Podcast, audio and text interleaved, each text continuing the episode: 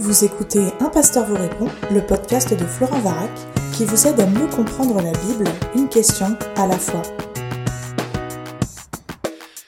La question de ce podcast, c'est moi qui la pose. Les chrétiens sont-ils concernés par l'antisémitisme? C'est un thème important, solennel, que je voudrais aborder, et je voulais l'aborder depuis la sortie du livre sur l'antisémitisme publié chez Excelsis, sous la direction de Étienne Lermenot, un excellent ouvrage que je vous encourage à lire et à consulter. Et hélas, nous allons le voir, l'actualité très régulièrement nous rappelle cette réalité.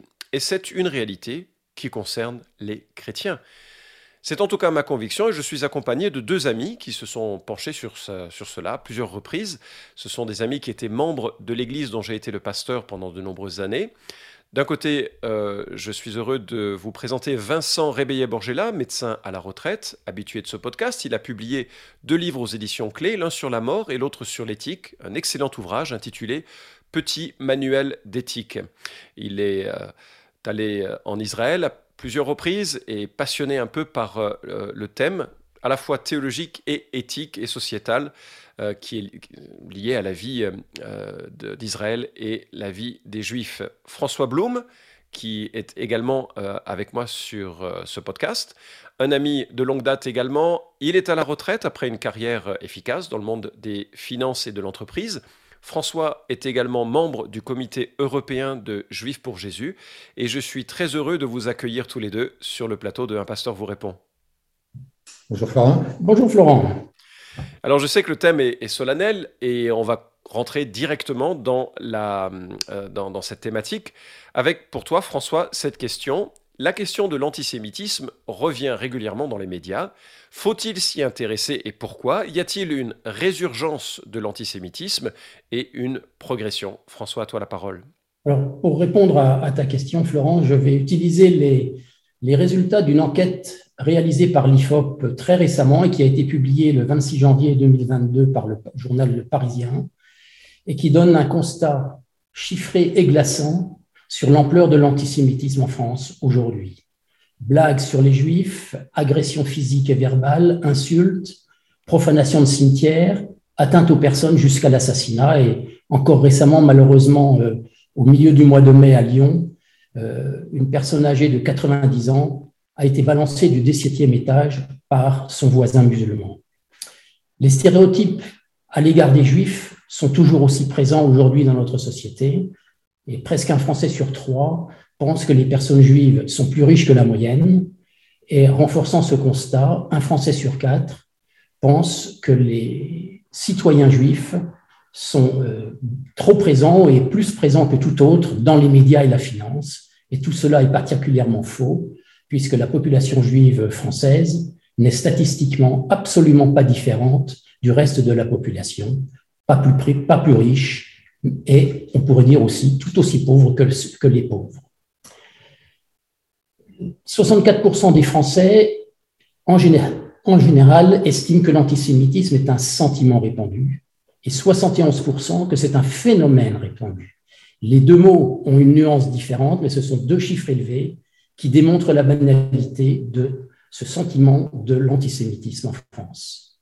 Et le premier des lieux où sont vécues les insultes antisémites, c'est l'école. 18% des parents révèlent que leur enfant a été agressé physiquement à cause de sa confession juive. Et dans plus de 60% des cas, les insultes antisémites sont vécues au collège, au lycée ou à l'université. Et on pourrait dire à l'université que les mouvements du woke, le wokisme et le racialisme, aujourd'hui, ne sont pas étrangers à ce phénomène de l'antisémitisme dans les universités. L'auteur de cette étude, Dominique Reynier, a ajouté « Quel contraste entre le discours sur l'école et sa fonction d'intégration, de partage des valeurs, et cette réalité où l'école est un endroit dangereux pour les enfants juifs. C'est réellement un échec politique. » Quand on va au-delà, 68% des Français juifs déclarent avoir subi des moqueries et des vexations. Et 20% de la communauté juive sondée assure avoir été victime d'agressions physiques. Un constat qui explique pourquoi près d'un Français juif sur deux garde secrète sa religion juive lorsqu'elle est dans un cercle social, que ce soit l'entreprise ou amicale. Ce pourcentage augmente à 63% lorsque la personne en question a subi une agression. Quand on va au-delà de tout cela, 44% des Français interrogés ne se souviennent plus des attentats antisémites qui se sont passés en France durant les 15 dernières années. L'attentat de Toulouse de mars 2012, où 3 enfants juifs, dont 2 avec leur père, la famille Sandler, ont été assassinés par un islamiste, personne ne s'en souvient. 44% ne s'en souviennent plus.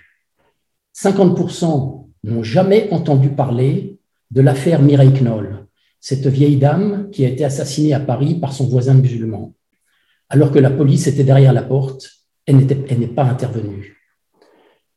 Et qu'en est-il de Ilan Halimi, qui a été torturée pendant 3 semaines, ou Sarah Halimi, cette vieille dame qui, elle, a été assassinée et balancée par la fenêtre de son appartement? Et qu'en est-il des clients de l'hypercachère, attentat qui a eu lieu le lendemain de l'attaque du Bataclan? 53% des Français interrogés ne se sentent pas personnellement préoccupés par l'antisémitisme en France.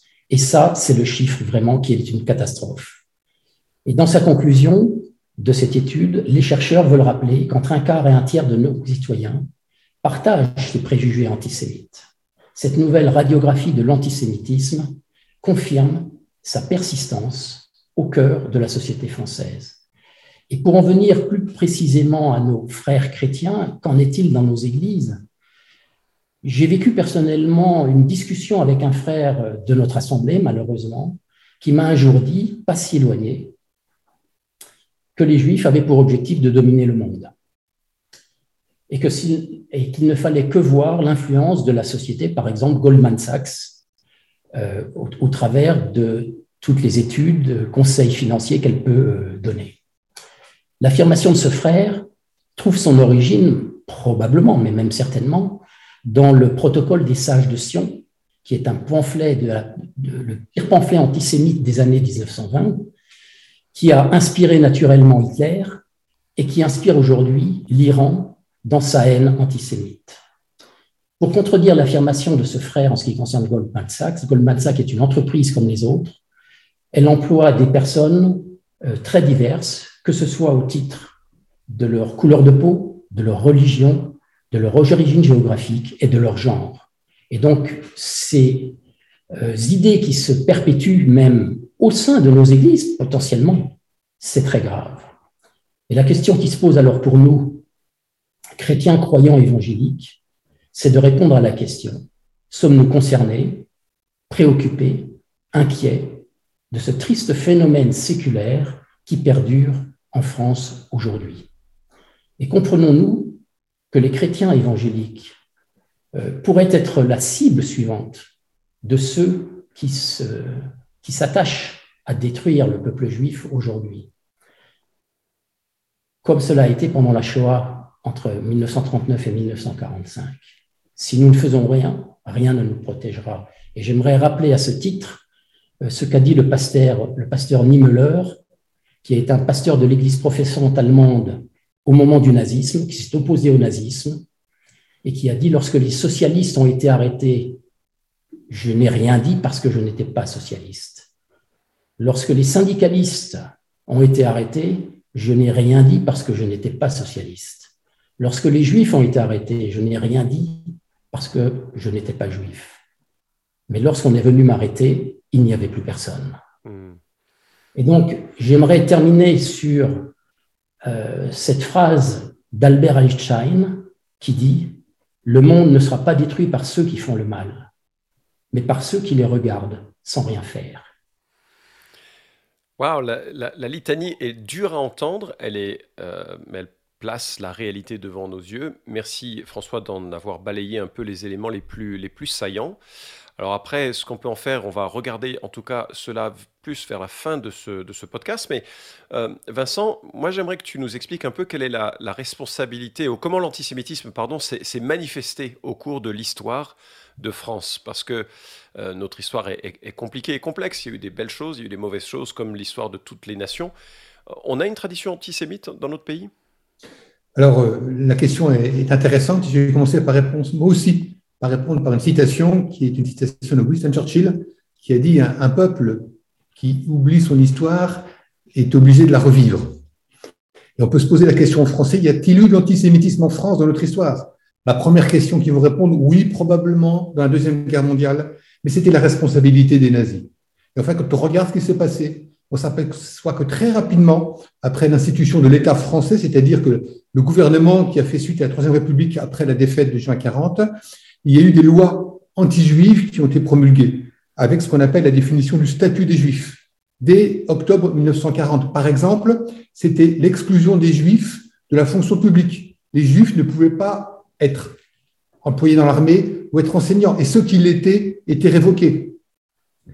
Quelques mois plus tard, on a étendu ça à d'autres professions, par exemple l'interdiction d'exercer une profession libérale ou une profession industrielle, et ça, c'était des décrets du gouvernement français.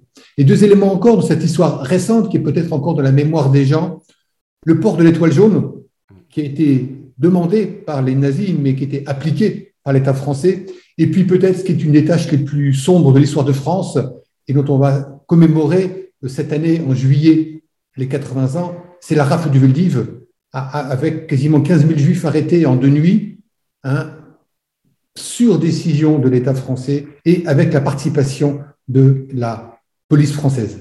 Donc l'antisémitisme, avec l'expulsion de 80 000 juifs du territoire, la déportation de 80 000 juifs qui vont mourir en déportation n'est pas le fait simplement des nazis, c'est aussi le fait du gouvernement français. Si on remonte un peu plus dans l'histoire, je ne suis pas certain que les gens se rappelleront d'autres phénomènes. Alors, je vais simplement citer, par exemple, l'affaire Dreyfus. L'affaire Dreyfus qui remonte à 1894, où un officier français, Alfred Dreyfus, est condamné pour haute trahison et envoyé au bagne à Cayenne, alors qu'il n'était pas coupable, mais il avait quelque chose qui le désignait comme coupable, c'est le fait qu'il était juif. Et quand il a été dégradé en place publique, c'est-à-dire qu'on lui a arraché ses galons, on lui a brisé son sable, il y a eu dans la foule des gens qui ont crié « Mort aux Juifs ». Il faut savoir que c'est en entendant cette réaction de « Mort aux Juifs » que Théodore Hetzel s'est dit « L'intégration des Juifs en France ou en Europe n'est pas possible, il faut un territoire » spécifique pour les Juifs, et ce qui, quelques années plus tard, donnera la création à l'État d'Israël. Pourquoi ? Parce qu'effectivement, depuis la Révolution française, depuis 1791, les Juifs étaient intégrés en France et d'autres pays ont suivi en Europe. Parce qu'avant, ils n'étaient pas intégrés.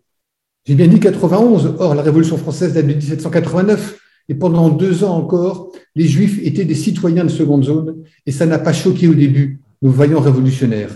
Et pourquoi il y avait cette mise à l'écart des Juifs, parce que toute l'histoire, depuis la création de la France, on peut partir de Clovis à peu près, est remplie de mise à l'écart des Juifs, soit par une stigmatisation, avec l'obligation de porter des signes distinctifs, un chapeau, ou en France la rouelle, et ça avait été décidé par un concile de l'Église.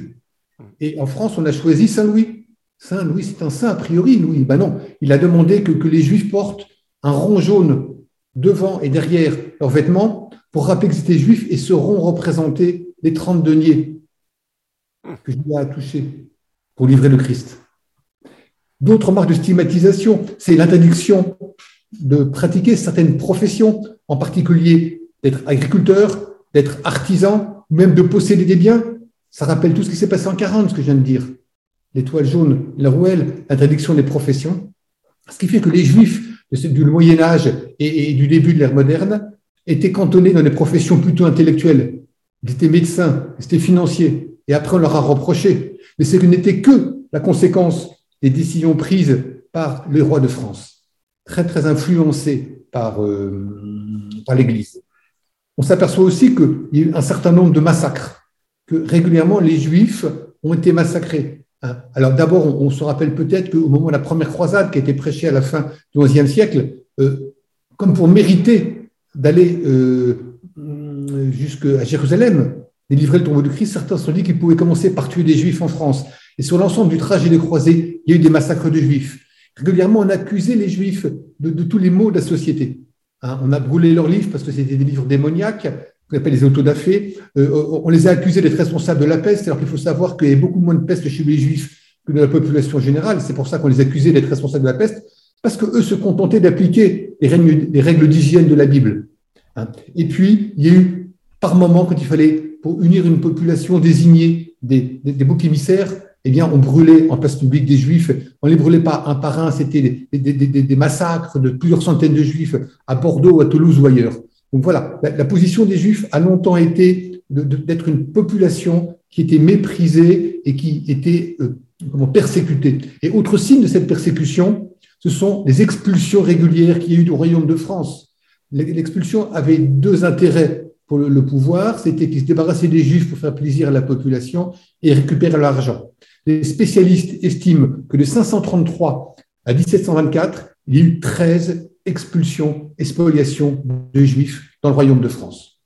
Donc, vous voyez, on voit bien que l'histoire de la relation du peuple juif avec le peuple français est parsemée de situations dramatiques. On pourrait se poser la question, est-ce que c'est spécifique à la France à cette période? Alors, si on cherche bien de l'histoire, on s'aperçoit que dès la Bible, il y a un épisode en fait où il y a une volonté de génocide, de détruire le peuple juif. C'est dans le livre d'Esther avec Aman. On sait bien que Antioche Épiphane a aussi voulu faire disparaître le peuple juif. Mais quand on voit l'histoire de la France ou l'histoire de l'Europe en général, on s'aperçoit que les décisions politiques qui étaient prises étaient souvent l'application pure et simple de décisions de conciles de l'Église. Alors maintenant, c'est moi qui vais te poser une question, Florent. Cet antisémitisme qui apparaissait, qui semblait être des décisions d'Église, me pose la question, est-ce que l'Église, dans son histoire, dans sa théologie, a une responsabilité sur le fait même de l'antisémitisme et sur la prolongation de l'antisémitisme jusqu'à nos jours? Oui, alors effectivement, tu mets le doigt sur quelque chose qui est absolument odieux et tragique dans l'histoire de la chrétienté. Il y a une immense responsabilité de la chrétienté à l'égard de cette attitude vis-à-vis des Juifs. Parce qu'il faut bien réaliser qu'au début de l'ère chrétienne, la foi chrétienne est juive. Jésus est juif. Les milliers des premiers disciples sont juifs. Et d'ailleurs, les relations sont compliquées parce que le judaïsme de l'époque est fracturé, comme il l'est d'ailleurs aujourd'hui, mais il est fracturé en différentes factions, certaines très traditionnelles, qui veulent défendre une tradition orale, une manière de voir la foi telle qu'eux l'ont pu le codifier, et Jésus vient renverser cela dans son propos, dans son exemple. Il vient aussi confronter l'hypocrisie des religieux. Il le ferait des pasteurs aujourd'hui. Il n'y a en cela aucun jugement sur qui ne peut pas être de toute façon de l'antisémitisme, puisque lui-même est juif. Et faut réaliser aussi que le christianisme sera persécuté par Rome et par les autorités diverses tout au long de ces premiers 4 siècles d'existence. L'évangile, c'est propagé sans armes, sans coercion, sans quoi que ce soit, au travers de la population juive et ensuite au-delà de la population juive, par le témoignage de l'amour, la proclamation de l'évangile et par le témoignage de vie, sans, et je voudrais souligner cela, sans qu'il y ait la moindre poussée militaire, coercitive, policière, jusqu'au IVe siècle. Et à partir du IVe siècle, la chrétienté de l'époque s'est profondément modifiée et je crois que cela a permis l'émergence de l'antisémitisme. Et je voudrais souligner 3 raisons fondamentales de cette émergence. Premièrement, au fil des siècles, l'Église a cessé de prêcher une foi personnelle, rayonnante, pour une religion d'apparat et de pouvoir. Elle a cessé de réfléchir bibliquement pour remarquer avec la Bible que l'on ne naît pas chrétien, mais que l'on le devient. C'est-à-dire que ce n'est pas parce qu'on a été baptisé ou qu'on fait partie d'un pays, d'un État que l'on est chrétien, mais que ça doit être un choix de repentance personnelle, de conviction de péché et de conviction que Jésus est mort pour soi. Et petit à petit, ces discussions qui avaient lieu entre une foi qui se veut universelle, Jésus est le Messie de toutes les nations, il y avait des discussions un petit peu envenimées parfois avec les autres philosophies, spiritualité, religion, y compris avec la religion juive. Et petit à petit, alors que le christianisme devient politique, il ne devient plus possible d'avoir des opinions différentes et le christianisme va imposer la foi chrétienne. Enfin, je dirais le christianisme, la chrétienté va imposer la foi chrétienne sous peine de confiscation de ses biens. L'édit de Thessalonique en 384, je crois, 94, quelque chose comme ça, fin du IVe siècle, va imposer des vagues de conversion ou de persécution. Et c'est une énorme renversement en fait de la théologie biblique. Deuxième influence, grosse transformation théologique. L'Église a cessé de se voir comme un projet nouveau, greffé sur le judaïsme, mais distinct du judaïsme, mais plutôt à se voir comme un remplacement d'Israël. Et avec ce glissement, l'Église n'était plus le rassemblement de disciples, mais le miroir chrétien d'Israël, un peuple qui vivait sur un territoire avec un Dieu, une théocratie. Et puisque dans la théocratie de l'Ancien Testament, il fallait punir ceux qui adoraient les idoles, la perception a été d'incorporer cette notion à la chrétienté, devenue donc un État politique. Et troisième influence qui a suscité, je crois que tu l'as cité, vous l'avez cité l'un ou l'autre, je ne sais plus qui, mais la fausse doctrine qui accuse les Juifs d'être le peuple déicide, c'est-à-dire le peuple qui a tué Dieu. Rien que ça, hein. C'est une erreur et une folie. Personne ne peut tuer Dieu d'abord. Et puis deuxièmement, la Bible est explicite. Le psaume 2 l'annonce 1000 ans avant les faits, dans la bouche de David. Ce sont toutes les nations qui se sont liées contre le Messie. Ce n'est pas la nation d'Israël qui s'est liée contre son propre Messie. Ce sont toutes les nations. Rome autant que les Juifs de l'époque. La nation juive, pas les Juifs. La nation juive de l'époque. Et d'ailleurs, en faisant cela, ils ont accompli un plan qui était millénaire. C'est pour ça que la notion de peuple déicide est absolument stupide et théologiquement infondée. Genèse 3.15 annonçait qu'un enfant naîtrait d'une femme et cet enfant écraserait le diable, mais que celui-ci lui mordrait le talon, donc cet enfant devait mourir. Ésaïe 53 l'annonce également, c'est un prophète du 8e siècle avant Jésus-Christ, et il dit, à propos du Messie qui viendrait, « Certes, ce sont nos souffrances qu'il a portées, c'est de nos douleurs qu'il s'est chargé. Nous, nous l'avons considéré comme atteint d'une plaie, comme frappé par Dieu et humilié. Mais il était transpercé à cause de nos crimes, écrasé à cause de nos fautes. Le châtiment qui nous donne la paix est tombé sur lui. Et c'est par ses meurtrissures que nous sommes guéris. Nous étions tous errants comme des brebis. Chacun suivait sa propre voie. Et l'Éternel, le Seigneur, a fait retomber sur lui la faute de nous tous. » Fin de la citation. Une prophétie qui annonce précisément que c'est l'intention de Dieu que ce Messie meure et qu'il meure pour la nation juive et pour toutes les nations, pour tous ceux et toutes celles qui lui feraient confiance pour le pardon des péchés. D'ailleurs, le Nouveau Testament s'éloigne totalement de cette notion de peuple déicide.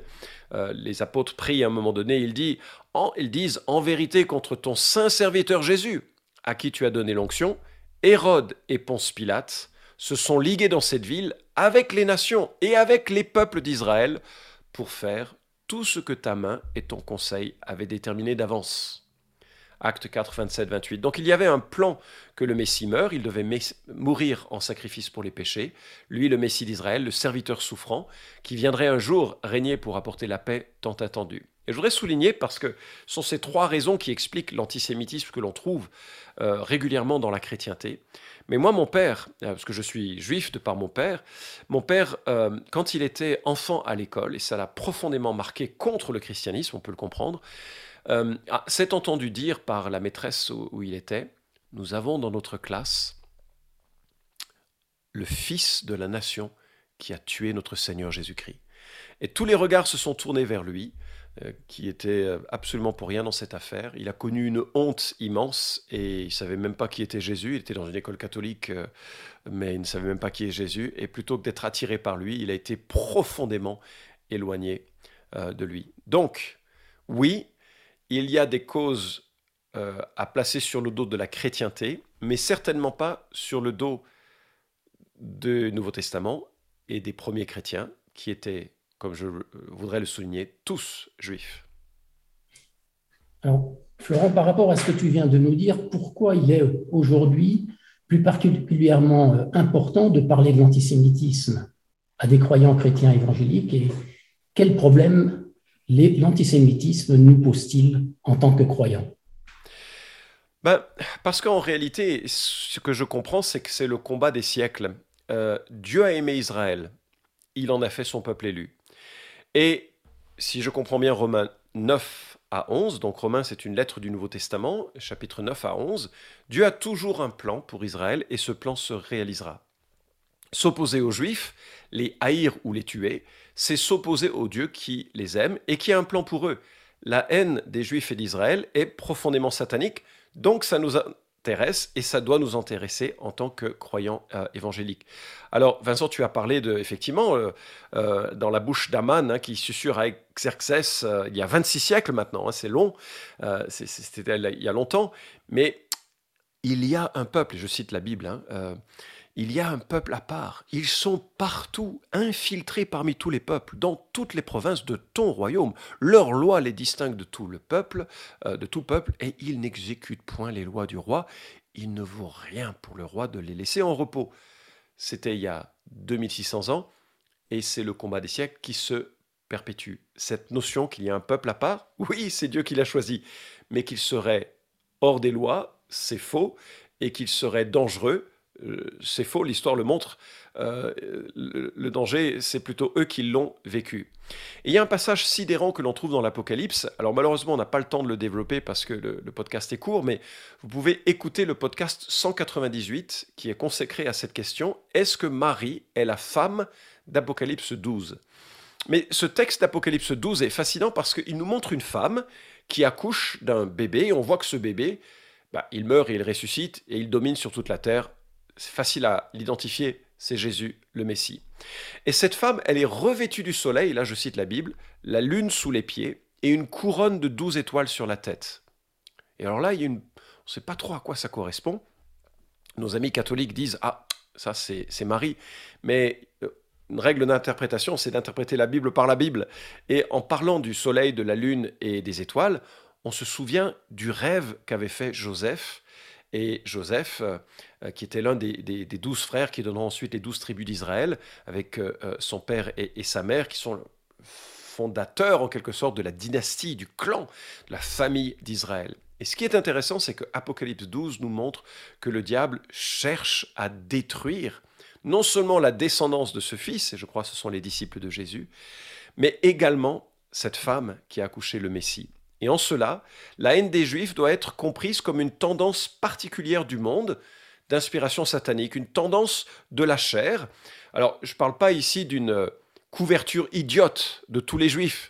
Un Juif qui est un criminel, qu'il soit juif ou qu'il ne soit pas juif, et la question ne se pose pas. On parle, mais de ce stéréotype que l'on a évoqué, qui donne cette population une sorte d'aura négative. Jésus précise, Jérusalem sera foulée aux pieds par les nations jusqu'à ce que les temps des nations soient accomplis. Dieu a vraiment un plan pour Israël. Ce plan, probablement, est en train de se remettre en marche, en quelque sorte, depuis le retour des Juifs dans leur terre sainte. Plusieurs prophéties parlent d'un jour où leurs yeux s'ouvrira sur la beauté de la promesse qu'il aurait faite en Yeshua, le Messie. Mais là, je ne veux pas rentrer trop dans ce détail, ce n'est pas le sujet de ce podcast. Mais pour répondre à la question que tu posais, François, je pense que l'antisémitisme concerne vraiment les chrétiens évangéliques, justement parce qu'elle est d'influence satanique, comme toutes les formes de haine, mais celle-ci est particulière, dans le sens où elle cherche à briser l'œuvre de Dieu à l'égard des Juifs. Très bien, peut-être qu'on peut terminer. J'ai simplement une petite phrase à lire qui a été faite et écrite par Martin Luther King et qui dit « Vivons ensemble comme des frères ou nous finirons comme des fous. » Oui, c'est une belle remarque. Voilà. Alors, peut-être on pourrait se poser, et je terminerai là-dessus, quelle attitude les chrétiens évangéliques peuvent avoir vis-à-vis d'une personne juive en particulier, de la communauté juive en général. La première chose qu'il faudrait faire, et le faire de façon intentionnelle, c'est que les chrétiens doivent aimer les juifs de manière pratique. Saluer, offrir une carte au moment des fêtes juives, renseignez-vous sur les calendriers particuliers de judaïsme, et puis exprimer de l'affection, du respect. Deuxièmement, les chrétiens doivent prier pour les juifs et pour leur salut. Alors je sais, ça va susciter beaucoup de débats. Il y a d'autres podcasts que j'ai faits avec notamment Josué Turnil de Juifs pour Jésus sur cette question.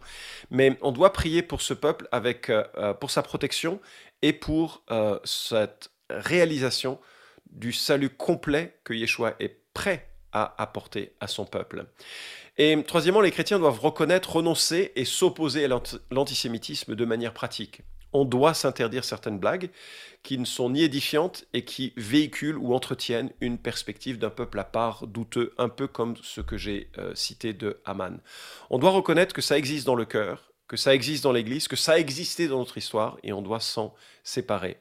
Tout hommage à Luther, le réformateur, doit aussi avoir ce bémol. C'est un homme qui n'avait pas tout compris et qui a fait aussi beaucoup de mal. Et puis quatrièmement, il serait antisémite de ne pas parler de Yeshua aux Juifs dans le sens où Jésus est le Messie qui accomplit toutes les promesses faites à Israël. Alors je sais, mes amis juifs disent « Ah non, non, non, il n'y a pas la paix encore. La paix viendra dans un deuxième temps. Il y a le serviteur souffrant, il y a le serviteur régnant. » C'est des choses que j'ai abordées dans différents repères. Et on ne doit pas se dire par sentimentalisme, alors parce que les Juifs sont si précieux aux yeux de Dieu, on ne va pas leur parler de la bonne nouvelle. Non, au contraire, parce qu'ils sont précieux aux yeux de Dieu, on va leur parler de la bonne nouvelle et évoquer avec respect et dans la liberté de l'accepter ou de ne pas l'accepter, la bonne nouvelle qui est en Jésus. Je me souviens, je distribuais des tracts avec Juifs pour Jésus à Lyon lors d'une fête de la ville. Et il y a une femme juive qui a pris un tract et qui m'a incendié un peu pour ce que je faisais, qu'elle trouvait ça absolument anormal qu'on fasse ce genre de choses. Je le comprends. Et je lui ai dit, écoutez, madame, lisez Ésaïe 53 ce soir. Et elle me regarde, elle me dit, je ne lis pas les livres chrétiens. Et je lui dis, madame, c'est dans notre Tanach, c'est dans notre Bible, Ésaïe. Et ça, c'est tellement triste de voir tellement de Juifs qui sont attachés à une tradition, mais qui ne connaissent pas le Messie d'Israël, qui ne connaissent pas les écrits prophétiques, les écrits de la Bible. Et nous devons apporter cet éclairage avec tendresse, avec amour et avec respect. Est-ce que ce que je dis ici vous convient, mes frères ? Très bien, oui, oui. OK. Merci en tout cas, merci d'avoir pris le temps d'écouter ce podcast sur un thème aussi solennel. Et j'espère que ça vous donnera un peu la mesure de l'importance de ce sujet dans les églises évangéliques. Je vous renvoie sur le livre dirigé par Étienne Lermenot sur l'antisémitisme, paru chez Excelsis et qui donnera beaucoup plus de détails. Merci. Cet épisode vous a édifié ? Alors merci de le liker ou de le partager pour que d'autres puissent en profiter. Pensez aussi à vous abonner à la chaîne d'Un Pasteur vous répond pour ne manquer aucun des prochains épisodes. Enfin, si vous avez une question à poser à Florent Varak, écrivez-lui directement sur contact@toutpoursagloire.com.